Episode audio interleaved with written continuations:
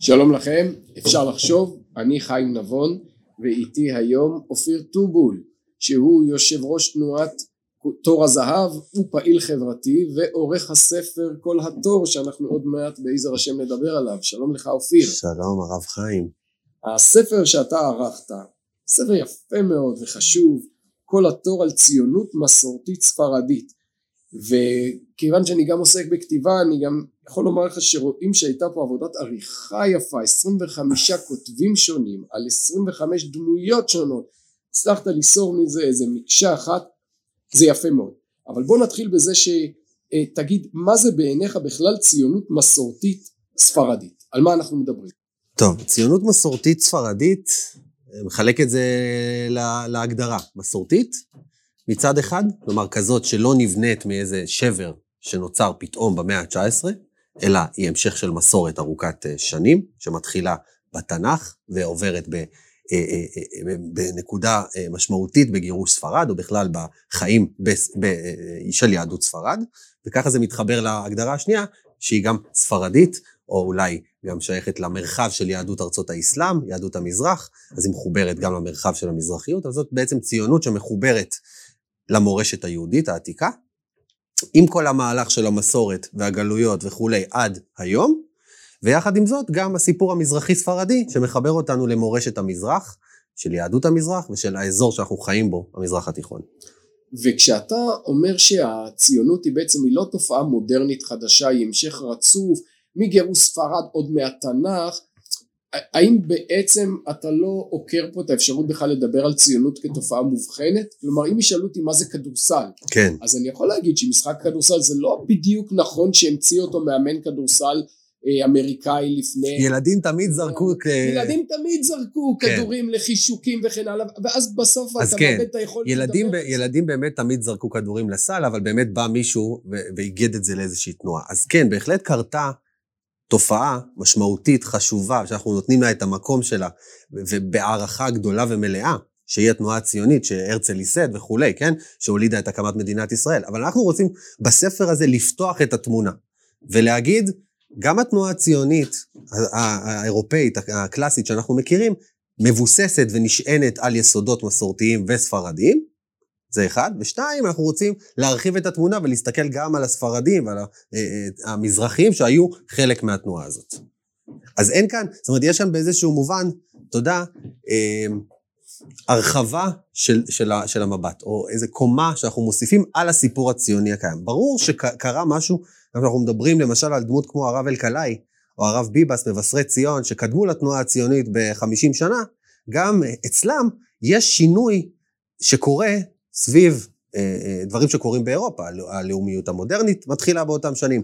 וזה גורם לזה שמה שהם אגרו בתוכם במסורת של, של שיבה לארץ והמסורת של החייאת השפה העברית וכל זה, מקבל איזושהי תנופה בגלל דברים שקורים בעולם באותם שנים. כך שאין סתירה בעצם. כן, שתה, שתה את הקפה שלך, אני בינתיים אעיר משהו, שבאמת אה, גם פרופסור יעקב כץ המנוח דיבר על מבשרי הציונות, ביניהם הרב אלקלעי, הרב ביבס הוא לא הזכיר ואתה עושה איתו איזה צדק היסטורי בספר הזה בעקבות כמה חוקרים אחרים.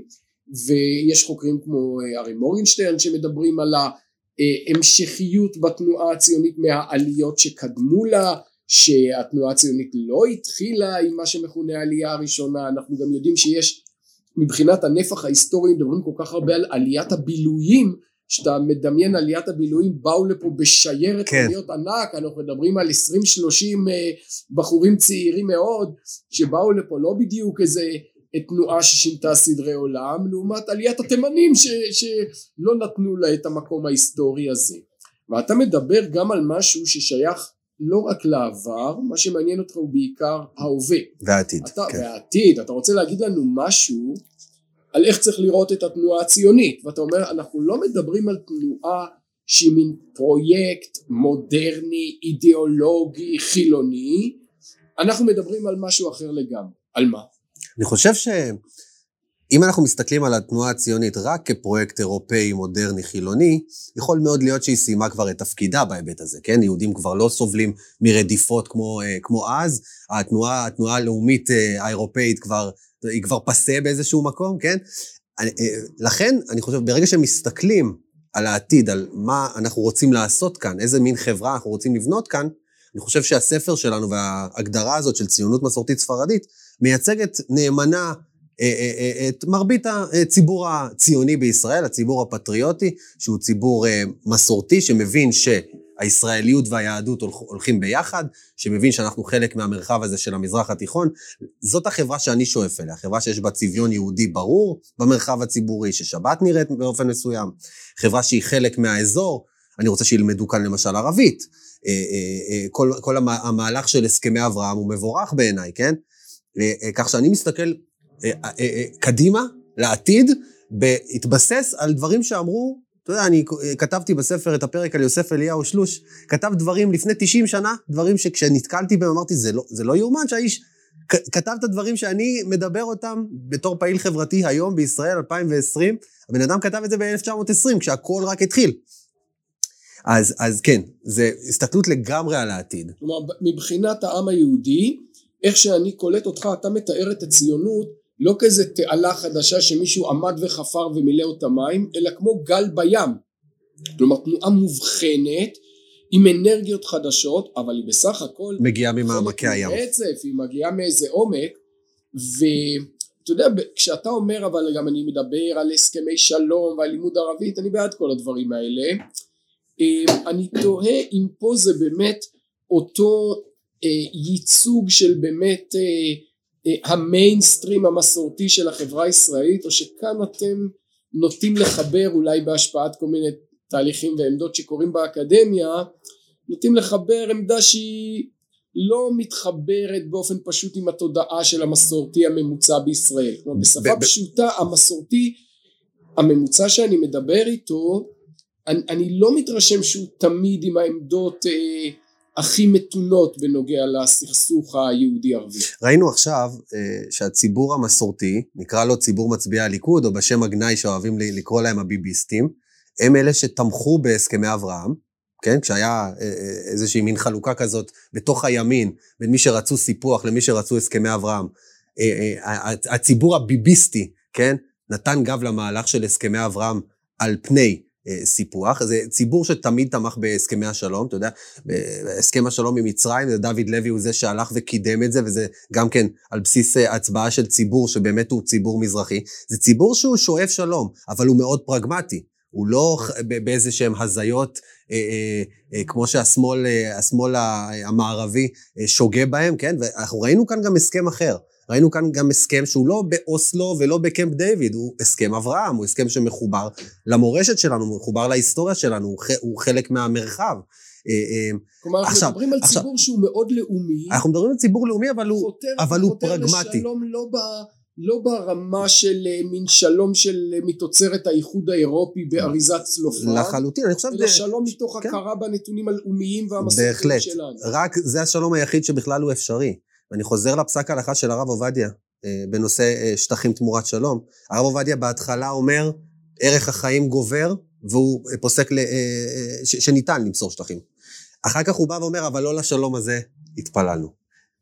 ובעצם במובן מסוים חוזר בו, כלומר הערך המרכזי, וגם זה מה שאני תומך בו, ואני חושב שהציבור המסורתי איתי בסיפור הזה, שאם ביום מן הימים תהיה כאן אפשרות ממשית, אמיתית, פרגמטית, ולא כזאת שמסכנת אותנו, אה, אה, להסכם שלום בר קיימא, אנחנו נתמוך בו.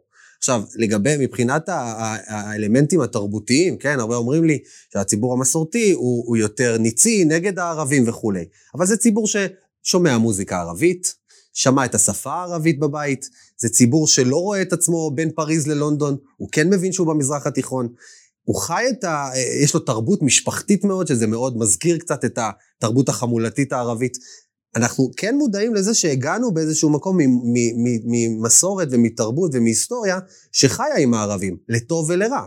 זה לא עוד פעם, אתה יודע, שבאותם שנים שאני מתאר, בשנות ה-20 וה-30, מגיע לכאן מרטין בובר, ויש להם, וקבוצה כזאת של הכנענים, שיש להם איזה כמיהה כלפי הערבי כאיזה ייצוג של מה שהיה בתנ"ך, כן? זה הספר... לא המציאות שלנו. כן, הספרדים אף פעם לא היה, לא, הייתה, לא היה להם את העניין הזה. הם רצו לחיות כאן בשלום עם הערבים, מתוך יחסי שכנות טובים, להתייחס אליהם, להכיר את השפה, להכיר את התרבות, אבל לא הייתה להם איזושהי כמיהה לערבי האציל, לפרא האציל וכולי. יש יחס מאוד פרגמטי, אה, אני חושב בכלל, גם בכלכלה, גם בחברה וגם בנושא המדיני, שהוא חוצה, אני מסתכל על משה כחלון, או על בכלל פוליטיקאים, אריה דרעי, פוליטיקאים שמייצגים את, בעיניי את המורשת הספרדית היום, או, או מאז ומתמיד, אני רואה את מירי רגב שמסתובבת באיחוד האמירויות כבת בית. אה, אה, או את עומר אדם, ייצוגים של התרבות המזרחית בישראל היום, אני לא מדבר רק על מה שהיה לפני מאה שנה, אה, הם, הם, מרגישים, הם מרגישים בנוח במקום הזה, אני חושב. זה מאוד בולט בספר, לא רק בהקשר המדיני של יחס לערבים, השימוש במילה מתינות. כן. על כל אחד מההוגים או מהאישים החשובים שאתה מתאר, דומן שעל כל אחד מהם כתוב שהוא מתון, עד כדי כך שיש לי לפעמים תחושה אתם, אתה והכותבים החשובים שהבאת גם מדגישים כל הזמן עד כמה מסורתיות היא לא אידיאולוגית, האם לא הפכתם את זה קצת ל... לאידיאולוגיה של מתינות אידיאולוגיה שמולבשת, של אנטי אידיאולוגיה כן, שמולבשת לפעמים אפילו באופן מלאכותי כלומר יכול להיות כתוב כן. על רב הוא ניהל מלחמת חורמה נגד אנשים שהשתמשו במטריות בשבת אבל הוא היה מתון הוא סירב שיפתחו אצלו בית ספר שלומדים בו לימודי חול אבל הוא היה מתון בהחלט גם בעולם הספרדי אני פוגש איזושהי קשת של רבנים. אז אני, אז אני רוצה לה, להחזיר אליך את השאלה, כי באמת גם בטקסט שכתבת על הספר זה החלק שהטריד אותי. האם רב או מנהיג לא יכול להילחם נגד פתיחת מטריות בשבת ועדיין להישאר מתון? מה זה מתון? אז מי לא מתון? בוא ניקח לדוגמה את הדמות שהזכרת, חכם חלפון משה הכהן מג'רבה, אה, זה אי בתוניסיה, שכשכל ישראל חברים מגיעים עם, עם, עם הרעיון להכניס חינוך חילוני, הם עומדים על הרגליים האחוריות ומצליחים למנוע מהם, אחד המקומות היחידים אגב, שמצליחים למנוע מכיח להיכנס. זה רב שבמקביל לזה מדבר על הקמת האו"ם, לפני שמישהו בכלל חושב על ארגון האומות המאוחדות, המאוחדות ואומר שזה צריך לקרות בירושלים. זה רב ש, שמפרט איזושהי איך צריכה להיראות מדינת ישראל, והוא מדבר על כמה חשוב שזאת תהיה מדינה דמוקרטית, כן? זה, זה רב שהמתינות, הראייה שלו של כלל ישראל, איך הוא מגיב להרצל למשל. הוא מדבר על הרצל, רק דבר אחרון, איך הוא מדבר על הרצל כאיש רם המעלה שהגיע, למרות שהוא לא שומר מצוות, הוא משווה אותו למשה רבנו. אז אדם יכול להיות מתון, אני לצורך העניין, אני חושב שאני שואף למידה של מתינות, אבל עדיין להיות תקיף בדברים מסוימים שחשובים לו. כלומר, למשל גם אם אני אשאל מסורתי ממוצע בישראל מה דעתו על נישואי תערובת, לא תמצא שם מתינות. כן, תשובה תקיפה מאוד. כן, כלומר... אבל עם זאת, עם זאת, כששומעים שעידן רייכל עשה את זה, או, או דמות כזאת, אז חיים עם זה, כאילו מה, לא יצאו עכשיו למלחמת חורמה ויקימו ארגונים נגד נישואי תערובת. אבל, אבל הילד שלהם זה באמת, יש, יש מקומות, אתה צודק, של תקיפות. כי, אתה יודע, גם יש משהו במסורתיות, שבגלל שאני אה, בוחר את ה... לא בוחר, אלא מקבל על עצמי את המצוות שבעיניי הן המצוות החשובות ביותר בתורה, כן? עליהם אני אהיה תקיף. זאת אומרת, אם זה המעט שבחרתי, ו- ו- ואני עלי, אני, אני קורא עכשיו לאחרונה, אגב, דיונים בנושא ברית מילה, לא יודע אם נחשפת לדיון ציבורי, אני, אני אומר, אני, מבחינתי, עצם קיום הדיון הזה, הוא כבר, הוא כבר, הוא כבר דבר שאני לא רוצה להתחבר, מתייגים אותי לפעמים שאני אגיב, לא רוצה, לא, לא רוצה לקרוא, לא רוצה, מבחינת, אין מתינות בקטע הזה, זה כזה ראה וקדש. זה, זה, אתה יודע, מה שבעיניי אה, חשוב ומעניין בפרויקט שלך, הוא שהוא כבר מזמן לא נשאר רק ספרדי, אם, אם יורשה לי, כלומר, אה, מה ש...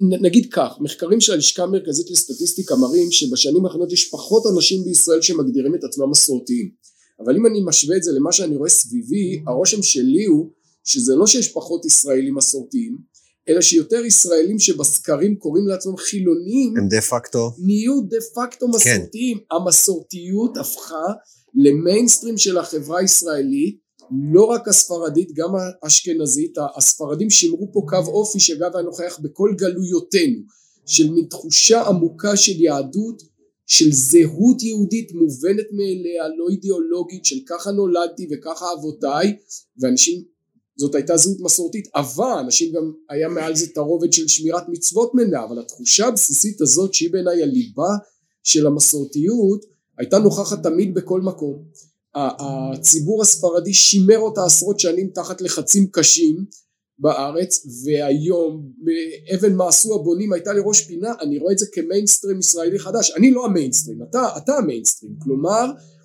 אם אני רואה, אתה יודע מה, תשווה את איך שדיבר טומי לפיד המנוח לאיך שמדבר בנו יאיר לפיד. הוא מדבר כמסורתי. כן.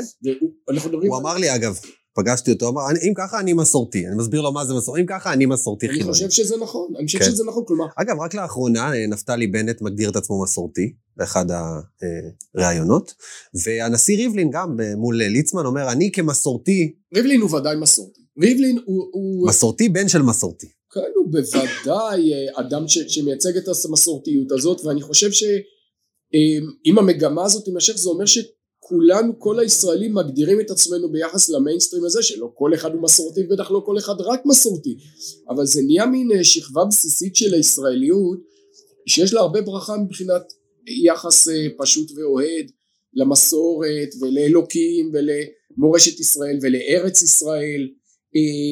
אתה הזכרת את העמדות החברתיות או הכלכליות שנגזרות לדעתך ממסורתיות, גם בספר אתה כותב שבעיניך זה קשור לעמדה שתומכת במדינת רווחה, זאת עמדה שמקובל לקשור אותה עם, ה, עם השמאל הכלכלי, איך זה נראה לך קשור?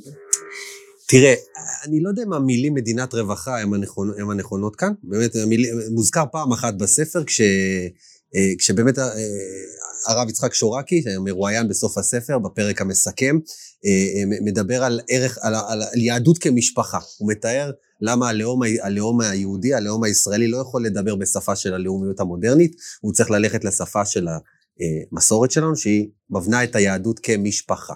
ואז כאשר אתה משפחה, כתוב, וכי ימוך אחיך. ואז אסור, ואז אסור לך לקחת ממנו אה, ריבית. איך יכול להיות שאנחנו עוקפים משמאל את כל מדינות סקנדינביה, את כל מדינות הרווחה אה, אה, של סקנדינביה, כן? עם האיסור בריבית, או עם, האיס, או, או, או עם אה, אה, מצוות היובל, כן? מה מסביר את זה? הסיפור של אחיך. היסוד המשפחתי גוזר עלינו איזושהי מין אה, אה, אה, תפיסה חברתית-כלכלית שמדלגת על הסיפור של ימין ושמאל מודרניים, סוציאליזם מול קפיטליזם. כי מצד אחד, אנחנו לומדים מהמסורת ששוק חופשי זה דבר נהדר וטוב ויפה, מצד שני יש לנו אחריות חברתית. וכי ימוך אחיך, אתה לא תיקח ממנו ריבית, אה, אה, אתה, אתה תהיה מחויב בצדקה, אתה תהיה מחויב במוסדות ציבוריים, חינוך אה, ציבורי, זה דברים שהם מוטבעים עמוק ש- במסורת.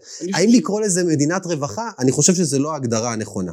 אבל גם לא שוק חופשי במובן הטהור של המילה. המתינות של לקחת מכאן את מה שטוב ומכאן את מה שטוב ול- ולייצר איזושהי אה, אה, מדיניות פרגמטית, זה מה שבעיניי עולה זה אני מהמסורתיות. מזדהה איתך מאוד, כי לדבר על, על מדינת רווחה זה בעיניי לא נכון להעתיק את מנגנוני התמיכה מהמשפחה למדינה.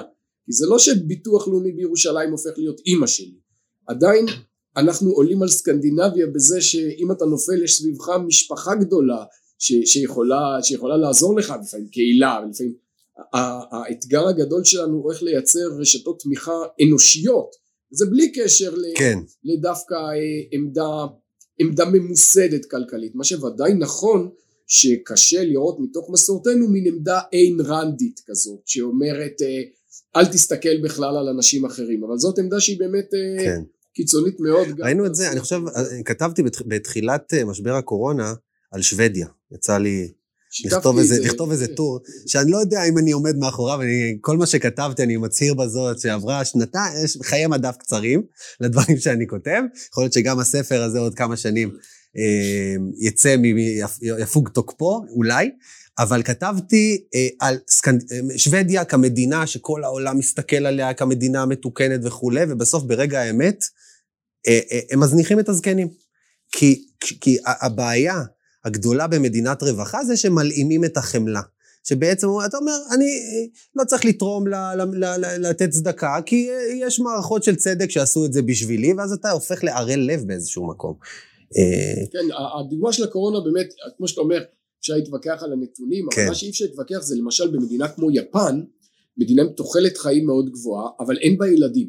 ואם אין בה ילדים זה אומר שהיום יש ביפן מיליונים רבים של זקנים שאין אף שמד, אחד שמד, שיטפל פשוט. מדביקים אחד את השני. לא, גם, כן. גם בלי קשר לקורונה, היה כתבה בניו יורק טיימס, איך זקנים ביפן מתים בבדידות גמורה, והיום ביפן מדברים על זה שנבנה רובוטים שיטפלו בהם, זה מה שחסר להם, רובוטים, חסר להם נכדים, לא אז רובוטים. הנה, אגב, אגב, בעניין הזה, אני חושב שאחת הבשורות המסורתיות והספרדיות החשובות, זה היחס לזקן. אנחנו לא בחברה שהעולם שייך לצעירים, אנחנו בחברה שהזקן הוא בראש הפירמידה, הוא בראש הקהילה, הוא, הוא, אנחנו נותנים לו את הכבוד, אנחנו לא אה, שולחים אותו לגריטה, ואנחנו כן, יש את הערך של ילודה, זה לא, לא, לא בושה להגיד, אחת הדמויות כאן, אה, הרב פריג'ה זוארץ, שהיה חבר כנסת אה, אה, אה, אה, במפד"ל, בכנסת השנייה והשלישית, מדבר, מצדיק את הקצבאות ילדים, זה החוק שחוקקו, והוא לא משתמש בש... בהנמקות סוציאל דמוקרטיות, הוא אומר זה ערך יהודי, ילודה זה ערך יהודי, אנחנו צריכים לעודד, עם צמא חיים הוא עם שיולד, אנחנו רוצים לעודד את המגמה הזאת. אז אני לא יודע אם אתה מתחבר ל... לדרך הזאת. מאוד, אני לא חושב, לא שכל אחד צריך בהכרח 20 ילדים, אבל זה שאתה מסתכל על ילדים באופן בסיסי ואומר, אני לא רואה אותם נטל כלכלי, כן. זה ברכה ושמחה ועתידנו, כמו שעמדה נדמה לי מרי נחמיאס בטקסט שאתה גם מביא כן, כאן, כן. וכולנו התרגשנו בטקס הדלקת המשואות. עשרה מיליון. עוד בשנה הבאה עוד עשרה מיליון. אתה יודע, כולם, כן. כולנו שמחנו, כי באופן בסיסי ילדים הם באמת ברכה, להקת שפתיים אמרו את זה קצת כפרודיה, אבל כן. זה, זה באמת ברכה ושמחה. ואגב, בהקשר הזה, באמת אתה רואה שהחברה הישראלית, במבט עולמי, היא חברה מסורתית בהיבט של הילודה. זאת אומרת, אתה רואה שחברות חילוניות מתאפיינות בילד אחד, כמה? משהו כזה, ילד וחצי, חברות במערב אירופה, וישראל הלא דתית, ישראל המסורתית, זה יותר לכיוון השלושה ילדים. אנחנו חברה שהיא עדיין במבט על, היא חברה מסורתית, כך שמה שאנחנו מתארים כאן זה לא רק, בטח שלא רק את ההיסטוריה, ובטח גם שלא רק איזה חזיון אה, נחמד של תיאוריה שאני אה, חשבתי עליה, אני והכותבים, אלא את ישראל של, של המציאות, שלנו, של היום, ישראל המצויה. אני אגיד יותר מזה, ישראל היא לא רק המדינה עם הכי הרבה ילדים בעולם המערבי, ישראל היא המדינה היחידה בעולם המערבי שהילודה בה הולכת ועולה בעשרים שנה האחרונות, והיא הולכת ועולה אצל יהודים לא חרדים. כלומר מידה רבה של חפיפה עם הקבוצה המסורתית שאתה מתאר, כשקורה פה משהו נס משמח שאפילו אין לי הסבר רציונלי אליו. כלומר בזמן שהעולם הולך לכיוון יותר ויותר מנוכר, היפר אינדיבידואליסטי, אנטי לאומי ואנטי משפחתי, ישראל לא רק שהיא עדיין מסורתית, היא יותר מסורתית ממה שהיא הייתה לפני, אה, לפני עשרים שנה או שלושים שנה, היא אה, יותר לאומית, היא אולי אפילו יותר משפחתית למרות שפה אנחנו כבר כן רואים את, את הסדקים וזה באמת אין לי הסבר רציונלי איך התהליך הזה קורה יש לך רעיון? האמת שאני רואה דווקא שדור ההורים שלי אה, אה, בארבעה ילדים, והילדים שלהם עברו לשלושה ילדים. אני לא, אני טועה? אתה אומר שהנתונים הפוכים? כן. כלומר, יכול להיות שאצל ההורים שלך זה... לא, אני מסתכל ככה רוחבית על הדודים. זה כך, אבל, אבל כן, מעניין. בגלל החברה הישראלית... אולי, אולי בגלל שיותר קל לאנשים היום, אולי מדברים על עליית יוקר המחיה, אבל אולי יותר קל אפילו היום, בגלל הרווחה הכלכלית, יותר זול או יותר קל אה, אה, לגדל ילדים. או אולי, בגלל אולי שאנחנו אולי. גם uh, התקרבנו אחד לשני מבחינת תת קבוצות בחברה mm. הישראלית, זאת אומרת העולים מרוסיה, כן. שפעם באו והיה נכון, להם הרבה פחות ילדים, הם הולכים ונהיים בעצמם יותר מסורתיים. ויותר כלומר, משפחתיים, זה מאוד מעניין. ויותר משפחתיים. אנחנו רואים את ה... אנחנו בהחלט רואים את, ה, את התהליך הזה. זה אגב מעניין שהזכרת את העלייה הרוסית שמגיעה אה, אה, לאזורי הפריפריה בארץ ולומדת את היהדות מחדש אחרי עשרות שנים שהיהדות נאסרה עליהם וממי הם לומדים את היהדות מחדש? הם לומדים את זה באשדוד ובנתניה מהציבור המסורתי שסביבם שזה ציבור שהיהדות אצלו הולכת יד ביד עם המשפחה. קח לי את המשפחה, אין לי, אין לי סיבה לשמור על כלום, כן? זה הדבר המרכזי ביהדות שלי, זה המשפחה, ולכן באמת, כמו שאתה אומר, אה, אם אני רוצה להיות יהודי או ישראלי, אני צריך אה, אה, את שולחן השבת, שזה המוסד הישראלי החשוב ביותר, ושולחן שבת צריך להיות גדול ויפה. זה, זה באמת מאוד מעניין. גם, אני חושב גם המשפחות החילוניות האשכנזיות, ש, שבדור הקודם יש דוד אחד, ומשפחה שנספתה בשואה, ומשפחה שחלק הם בחו"ל, פתאום עכשיו השולחן הרבה יותר התרחב.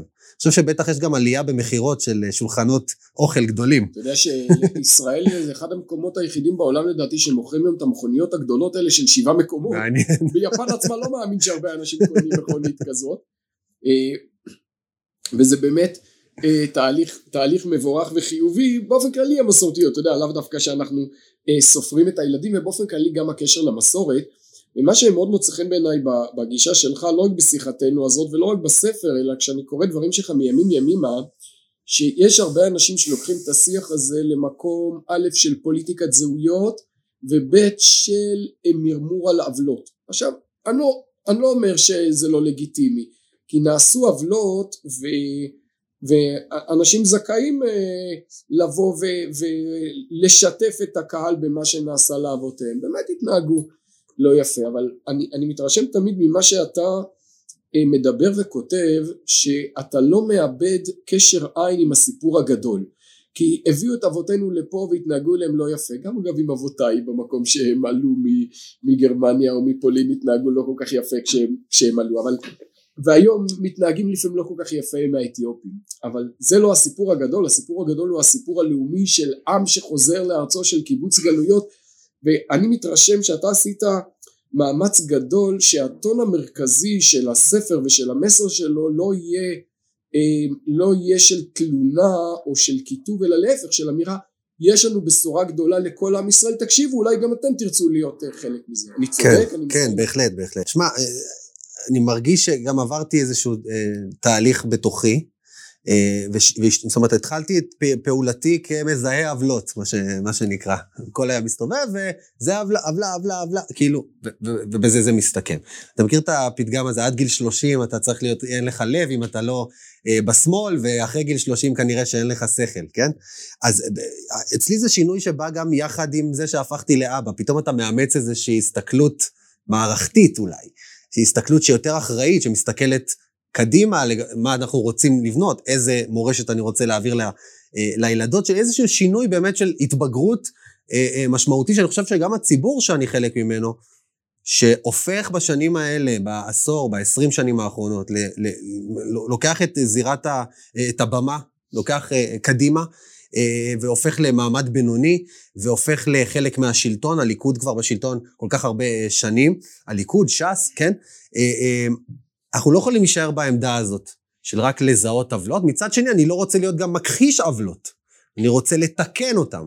לתקן אותם ולראות איך אפשר לבנות כאן חברה מתוקנת, חברה צודקת יותר. לא מתעלם ממה שהיה, לא מתעלם גם מההשפעות של מה שהיה עלינו היום. מי שזרקו אותו בשנות החמישים בכפייה, אה, אה, אה, בדימונה ובירוחם, היום הנכדים שלו הם נטולי הזדמנויות בהרבה מקרים, כן? אני לא רוצה להתעלם מזה, ועם זאת באמת אני רוצה להסתכל על התמונה הגדולה. אני לא נותן את הפריבילגיה לאלה שעשו את זה, לאלה שזרקו אותם, לאלה שעשו את העוולות של שנות החמישים, לא נותן להם את הפריבילגיה להיות בעלי הבית של הציונות. כי כשאני מסתכל על הציונות ועל הסיפור הישראלי במבט על מאוד רחב, אני חושב שהם במובן הזה יימחקו מהסיפור, או הדברים האלה יהיו איזושהי הערת שוליים קטנה, ובסיפור הגדול, בסוף החברה הישראלית הולכת, המגמה היא מאוד חיובית מבחינתי, יותר מקום לצד המזרחי, יותר מקום לצד המסורתי, ואני מרגיש שהעתיד הוא, הוא שלנו, לכן גם התנועה שהקמתי, תור הזהב, אה, אה, אה, כותרת המשנה שלה הוא עכשיו תורנו, עכשיו תורנו לבוא ולהגיד יש כאן עוד דרך, עוד דרך שהיא טובה לכולם. לא רק לעצמנו, אלא לכולם. כן, אני אגיד משהו גם על אה, לזכותם של אותם אנשים שזרקו את העולים איפה שזרקו, הם לא היו רשעים.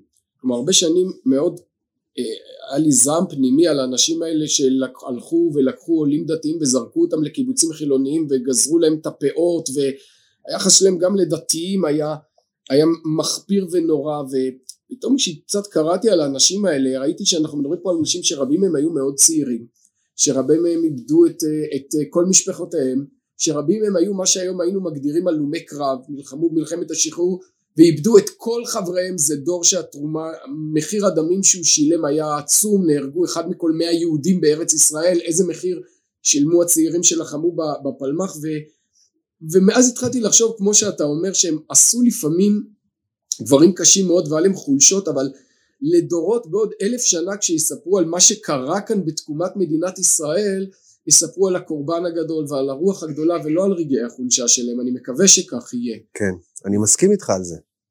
ויפה. במפתיע אני כי, כאילו אני, אני באמת חושב שבעוד אלף שנה זה לא מה שיזכרו. אה, אני, אני, בהחלט, אני בהחלט מסכים עם זה ואני היום במקום הרבה יותר סלחני. כי באמת כשאתה מסתכל על הדברים הכלליים דמות כמו בן גוריון כן שזה זה לא מה שהתפללנו ולא מה שתמיד חלמו, והדברים שהוא עשה, אבל, אבל הוא בסוף גם הקים את המדינה, אתה מבין? אני בא ממשפחה שתמונה של בן גוריון לצד הבבא סאלי, באיזשהו מקום בסלון כזה.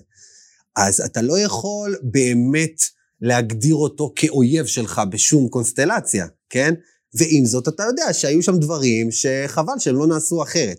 אבל אתה לא יכול לעמוד במקומו ולשפוט, כאילו, הוא בסוף הקים את המדינה שהיום אנחנו רוצים להילחם לתקן.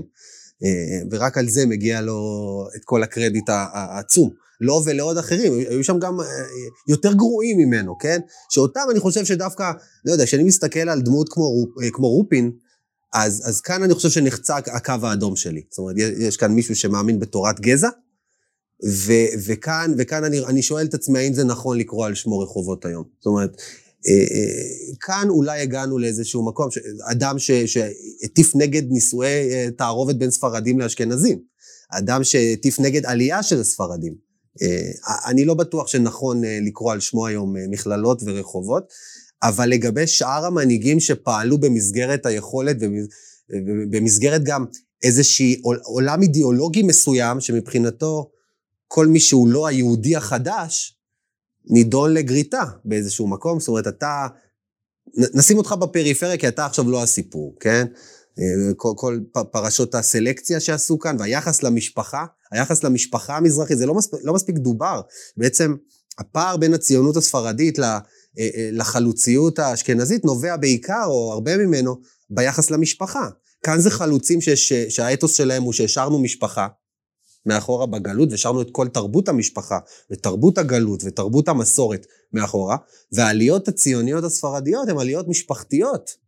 הן גם חמולות שעולות ביחד, הן גם באתוס משפחתי שרוצים לעלות ביחד, ורואים את, ה, את, ה, את העלייה כרגע שיא בתוך המשפחה ובתוך על... המסורת. עכשיו מגיעים קבוצה כזאת של עלייה משפחתית לקיבוץ, לקיבוץ כנרת למשל, כמו שקרה עם התימנים, או, ל, או, ל, או לכל מקום אחר, והם לא יודעים לאכול אותם, אז הם אומרים, טוב, המשפחתיות תוקעת אותם בהיבט האידיאולוגי, המשפחתיות תוקעת אותם, לא, לא מאפשרת להם אה, אה, לפתח את המהפכה הגדולה הציונית אה, שמתהווה כאן. ואני חושב שזה היה, באיזשהו מובן, אני שמח שאני יכול לדבר על זה איתך דווקא, שדווקא היסוד המשפחתי במסורתיות ובמזרחיות, הוא זה שהוליד הרבה מהעוולות שקרו כאן בשנות החמישים. ואם מדברים הרבה היום על חידוש למשל תרבות הלדינו, צריך לזכור לצד זה שנקדמה לגמרי תרבות היידיש. מרצונם העולים החלוצים דיברו, ויתרו עליה. הם זנחו את שפת האם שלהם, את השירים שהם גדלו עליהם, את המסורת שלהם, את המאכלים שלהם, והלכו להתחיל משהו חדש, ואולי היום אנחנו כבר מספיק בוגרים ובשלים לדעת שיש כאן גם עוד איזה מסורת שאפשר להתחבר לשורשיה והלוואי שנלמד מה, מהאווירה הזאת של לתלות בסלון תמונה של בן גוריון לצד תמונה של הבבא סאלי אה, להרחיב את הקורפוס ל, לכל מיני שורשים שהיה לנו בעבר כי באמת רק מזה נוכל אה, לצמוח. היום אנחנו מדברים עברית בצורה כל כך טבעית ו... ואני חושב שזה הדבר אולי הכי מדהים, כן? שאנחנו יכולים להתפלל, לחשוב ולקנות במכולת באותה שפה. אה, אה, זה דבר מדהים. היום יש לנו את הפריבילגיה להגיד, טוב, העברית כל כך מבוססת, שבוא נלמד גם ערבית, ובוא נלמד גם לדינו ויידיש. אגב, אנחנו מדברים כולנו עברית בעברה ספרדית. כן. כל האשכנזים קיבלו עליהם את העברה הספרדית. ואגב, כותבים בעבר, בכתיבה אשכנזית. זה מעניין, כי הספרדים הם יותר על התורה שבעל פה, והאשכנזים יותר על הספרים והכתיבה, ו... יצא... יפה. יצא מסודר. יפה. תודה רבה לך, אופיר טובול. היה מרתק. תודה על ההזמנה. תודה, נהניתי מאוד, אפשר לחשוב, תודה גם לכם.